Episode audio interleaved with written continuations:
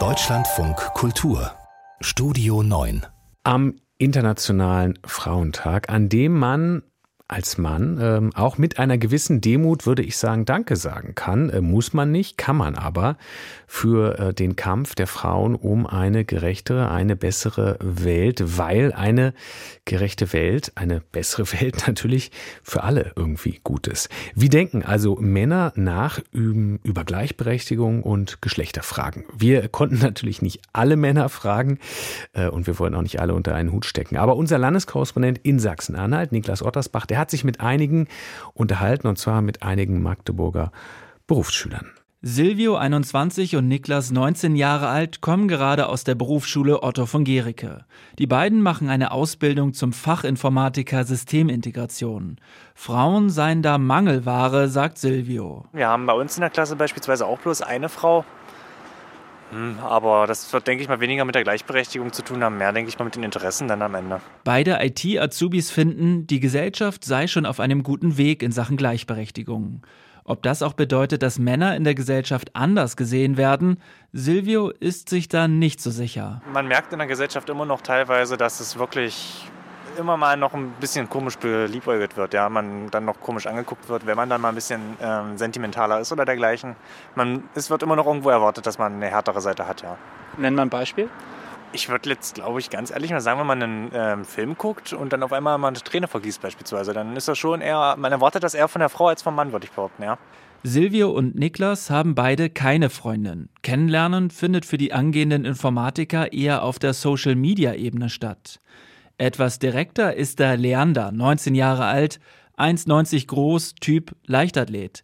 Der Magdeburger Abiturient steht mit seiner Clique neben der Berufsschule.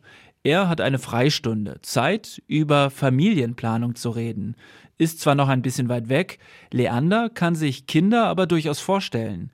Dass auch Väter damit anpacken müssen, das sieht er regelmäßig im Supermarkt. Zum Beispiel arbeite ich auch ab und zu mal bei Netto und da geht zum Beispiel die Väter auch mal mit ihren Kindern einkaufen oder sowas oder schieben die im Kinderwagen rum. So. Also so kann ich mir das auch vorstellen. Also ich habe damit kein Problem.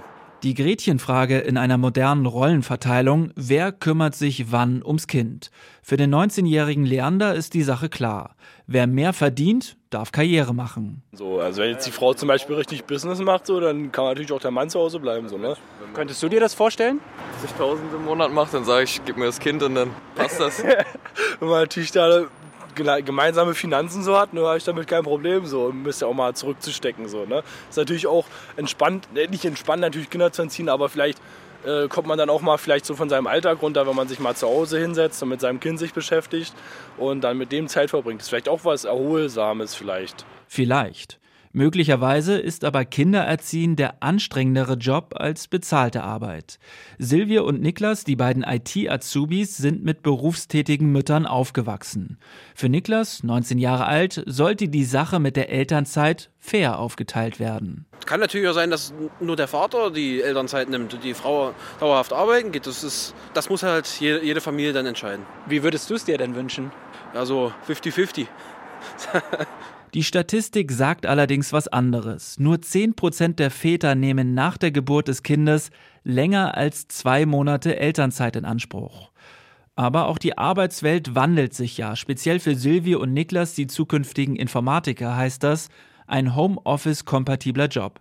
Das sei schon mal familienfreundlich, sagt Silvio. Der 21-Jährige hofft, dass die Männerdomäne IT in Zukunft weiblicher wird. Ich habe auch eine Arbeitskollegin, ITlerin bei mir äh, im Büro. Und die geht auch andere, die Dinge ganz anders ran. Und man merkt tatsächlich auch, dass ähm, die äh, Zusammenarbeit mit dem Kunden auch noch eine ganz andere wird dadurch. Nämlich? Die Kunden gehen einmal ganz anders auf sie drauf zu, ähm, sind zu der nicht so, nicht so hart, würde ich manchmal sagen, ja. Wo man dann selbst als Mann, wenn man denselben Kunden hat, dann doch schon mal direkt angesprochen wird, ja. Aber das wirkt dann wenn sie anwesend ist, deeskalierender, direkt einfach schon allein durch die Anwesenheit. Mehr Frauen in der Informationstechnik, das würden sich die beiden IT-Azubis wünschen. Das Fazit der Magdeburger Jungs, Gleichberechtigung sei eine wichtige Sache. Ihr Wunsch, dass Männer eben mehr sein können als nur die starken Typen. Abiturient Leander hat da einen Weg für sich gefunden. Mancher ist so, mancher ist so. Mancher steht halt auf Autos und ist halt ein bisschen oberflächlicher und mancher ist halt sensibel und halt nicht so. Das muss man halt auch akzeptieren so. Und du? Naja, beides so ein bisschen, ne?